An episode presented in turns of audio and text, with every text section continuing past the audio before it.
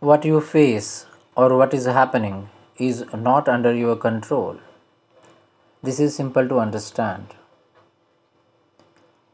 Realization happens when you notice that what you feel, experience, is also not under your control.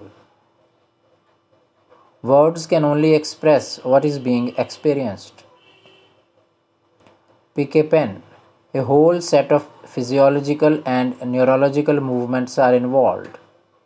Now, the thinking, I have picked the pen, is expression through words. Thinking arises to explain.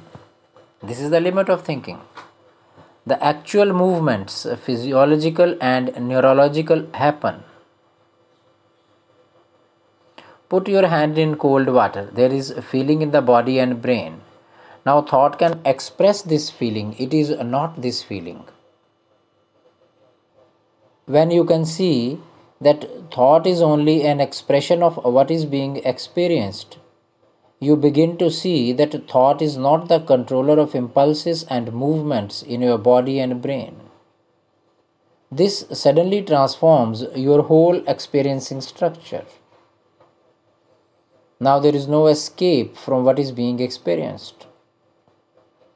Thought is not able to coin any relief, consolation as an escape from what is being experienced. You enter into a new dimension. The implication of this is like this when the above fact is noticed, any expression like sadness, confusion, stress, anger, and so on, there is no one questioning the feeling of sadness, confusion, and so on. Thought is unable to gloss over them. Energy remains concentrated. Any action is relaxed, conscious.